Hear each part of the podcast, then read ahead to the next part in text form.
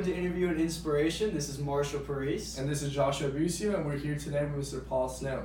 He's the CEO of Factom and the chair of Texas Bitcoin Conference. Thank you so much for being here today, and we're super excited for you to be on our show. Well, thank you for having me. I, it, I like I told you before uh, the show, you guys uh, dress up really nice. We, we're used to audio podcasts where uh, dress isn't so important. Isn't exactly mandatory. Not entirely mandatory. I mean, you, hopefully you wear clothes, you know. yeah. But uh, yeah, this is uh, really an experience, and glad to be here.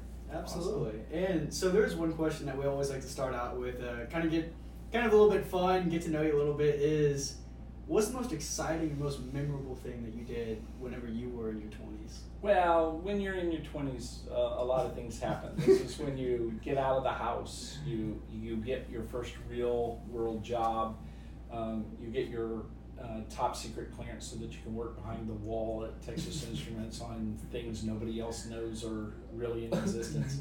and you just and you discover that top secret work is really, really, really boring. They don't want to tell you anything you don't need to know, which means it's really boring. Um, uh, I ran away from that, went to graduate school, mm-hmm. and got married. Had uh, two of my four kids inside the uh, inside of my twenties, and uh, yeah, so tons and tons of interesting things that I did during my my twenties. 20s is a huge one for everyone. Yeah. So just to get like more into the conversation, uh, can you tell our audience like a little bit about yourself so they get like a feel of who you are and like what you're working on now? Well, uh, that's a big question. Uh, I, am probably the oldest significant developer in the blockchain space, uh, tipping in in the late 50s. Um, and uh, I, I did a lot of work in compilers and embedded systems. I, I did most of my development uh, in my early years in assembly language back in the days when people had to look at every single byte. I believe that a lot of that contributed to the designs of the systems I've made in the blockchain because, again, every byte really, really matters in building these data structures. And uh, it also gave me a lot of insight into how these things work together at a really, really low level almost like assembly. Uh, the blockchain is much more like assembly than about any other application out there. Interesting. Um, I like I said, I, I did start in that world. I, I wrote the first PostScript clone to actually ship in a commercial printer against Adobe's version of PostScript. Really? Yeah. and that that ran for uh, six to seven years. We called it the Software Construction Company. We were building software at the, the lowest levels and we survived until, but we didn't actually bring in all the capital and the investment that we needed to grow. And one of the big lessons to learn there is it just takes resources to build tech companies. The idea that people build tech companies from a garage with no input from anybody in terms of resources. Well, to a point that works, past that point, you've really got to get resources. Uh, I then wrote in the 19, uh, well, in the 2000s, I did a bunch of other stuffs in the 1990s, but in the 2000s, uh, I wrote a rules engine for eligibility. We were talking about before the show the problems around eligibility for health and human services in Texas. Uh, I got involved in building these rules engines to take the developer out of the problem of defining the rules for eligibility for Medicare, Medicaid, food stamps, Social Security programs, all these, all these many, many assistance programs that the state administers. Um, again, into compilers and interpreters and, and low-level stuff. When I got into the blockchain, though, it was very interesting because this is one where almost every project uses an interpreter because Satoshi Nakamoto used an interpreter, uh, uh, an, a oh, script okay. inside of Bitcoin. This is mm this is the one place I don't think you need an interpreter. Um, you actually want to have absolute knowledge about what the transactions are and what they do. And, and so, very unlike Ethereum, uh, Factom is designed to be uh, very single purpose, very um, create that immutable data layer. Now I've zoomed all the way from who I am and what I do Uh-huh. into what I'm doing. Yeah, Absolutely. But was it, perfect, but it that all perfect. builds on itself. So, so kind of one question to bring us back a little bit almost is, I know that you kind of hit hit on it just a little bit, but you graduated from prob- probably one of the best colleges, uh, Texas A and M. But, Of course. but besides, Sure. besides that, um, But you- listen, I do support, you know, all these other universities because not everyone can get Oh, to A and M. But now at eighty thousand students, Yeah, uh, they're? Yeah. they're making it more and more available to people. That, Absolutely. And so, whenever you graduated from there, can you bring us back to that of how was it actually starting out that first business? What hardships did you really go through? Oh, well, I, I think I was too young and stupid to realize how hard it was. Uh, I I went to Texas A&M as a graduate student. I actually got my undergrad in Louisiana um, at the dawn of time, uh, just after they invented the chisel. and and uh, I went to A&M and I got involved in compilers, interpreters, and how you write code and what code means, you know, Mhm. from the from the processor up, um, and, and how you build abstractions. So um, I, I got into that. Uh, part of uh, our work, mine and some of the other graduate students I was working with, like Cliff Click and whatnot, our work um, piqued the interest of some mathematicians who thought we should apply it to the digital printing revolution that was uh, heating up in the mid 80s to late 80s. And that's when I got into writing PostScript. I did a lot as a consultant for QMS, which was a big printer company back in the day. And then uh, that gradually built up into actually writing the interpreter for a company called Printware out in Minnesota. And uh, got me into the digital printing revolution.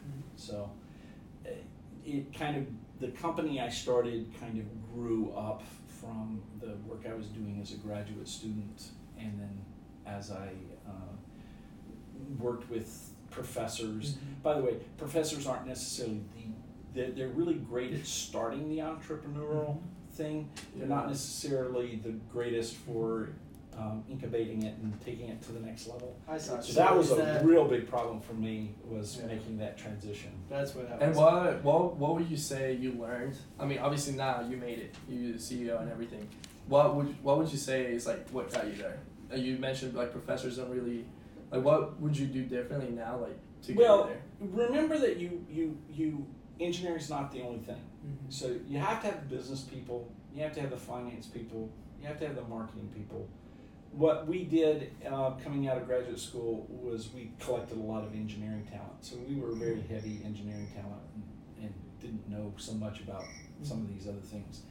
Um, I think coming at this point, coming into Factom, we always had a real holistic view that you had to have the business people, you had to have the marketing people, you had to have the engineers, you had to have the visionaries, you have to have the guys that you know just plod along and, and build the infrastructure that you need. So recognizing that everybody contributes to your project Mhm. is probably one of the hardest lessons to learn Mm. because when you're CEO and you have an engineering background, you almost naturally think it's all about engineering. Mhm. But if I were a business guy, it's naturally all about business. If I was a marketing guy, Uh, recognize your limitations, recognize the need for everyone. Absolutely, absolutely. That's that's very interesting, actually. And so you've kind of already almost transitioned into our next question. Actually, is what you're doing right now. You're working with some very, very complicated things. Can you actually give us a little bit of a rundown of, for maybe those who don't know a whole lot about cryptocurrency, kind of what it is that you're doing? Wow, that's also a broad, broad um, question because uh, with the Bill and Melinda Gates Foundation, we we have a project that we're working on that's a medical wallet. The idea is to make sure that medical records are available to an individual, perhaps in Africa, um, regardless of which clinic they go to, regardless of who's delivering the um, health and human the health services because health services are chaotic in, in Africa. Mm. Uh, different NGOs, different disaster relief organizations, different government programs, and so, and and yet, with an unsophisticated population, making sure they have control of their medical records because some of them suffer from diseases that have a lot of social uh, stigma attached to them. Yeah. And so you want them treated, but you want to protect them. You want to make sure their records are available, but not available to anybody. So that that's something that we've been able to, to build on the Really? blockchain, and it's a very interesting project. Another one is the Depart- Department of Homeland Security. They want to build a wall. Okay, well, all right.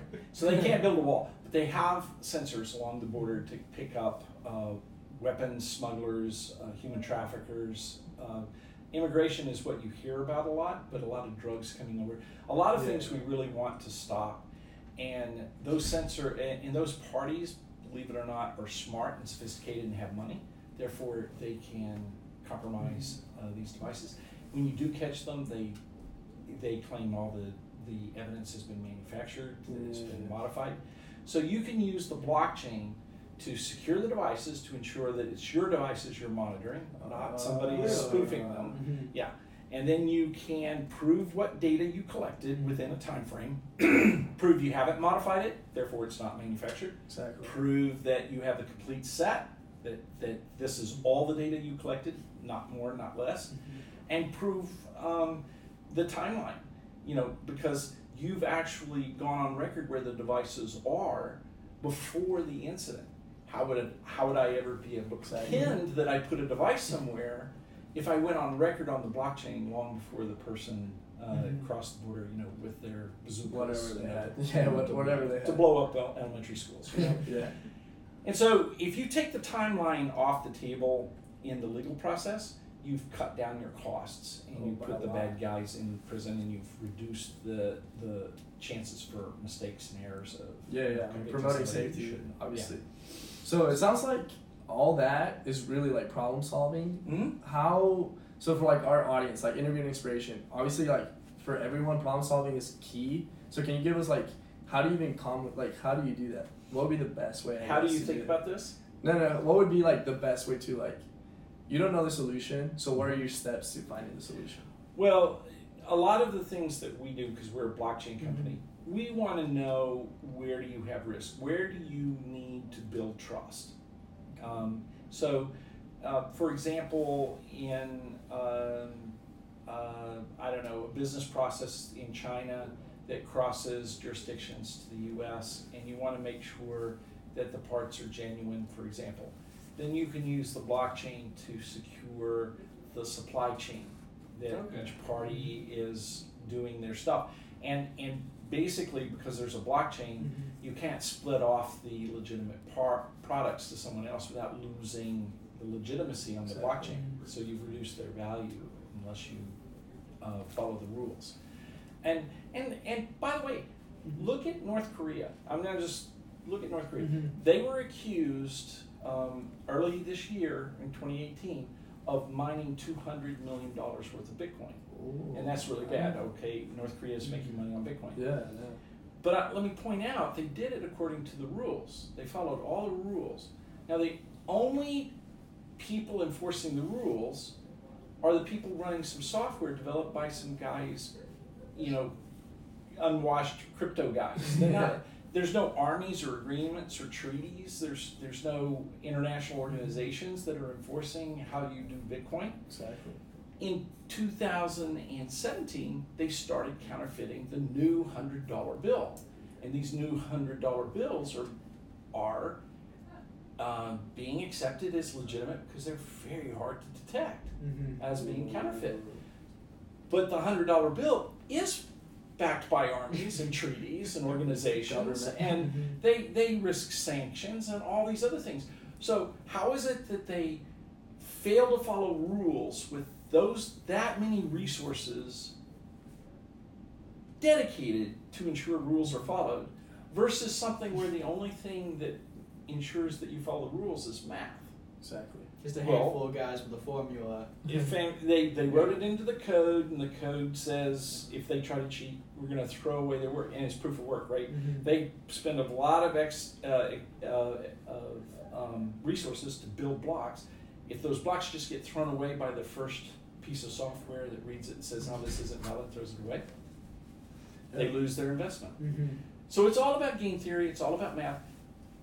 Where we can apply the same kind of technology to ensure that legal processes are correct, Mm-hmm. we make the world better for people. Where we can apply this technology to ensure that um, business processes are correct, Mm-hmm. we make that better for business and the economy. Where we create systems that allow the developing world to um, transact in the world at large at on a level playing field, Mhm. we make the world more just and we unlock potential everywhere. The blockchain has the potential of radically changing the entire world. And that's why we're Yeah, into that, that's that's Yeah. actually absolutely incredible. Changing the future, changing the world. And so with everything that you're with your company, everything that you do is very fast paced. It's always evolving. It's it's very very complicated what you're doing. That not anyone can just walk in and do it. So how do you actually find the people that whenever you see someone, you look at them and say, "That's someone who I'm going to have on my team." Well, what traits do you look for?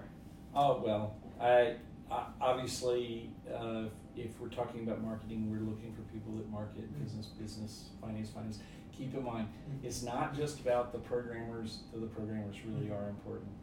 Um, I think a lot of people have the ability to participate in the this new blockchain um, society.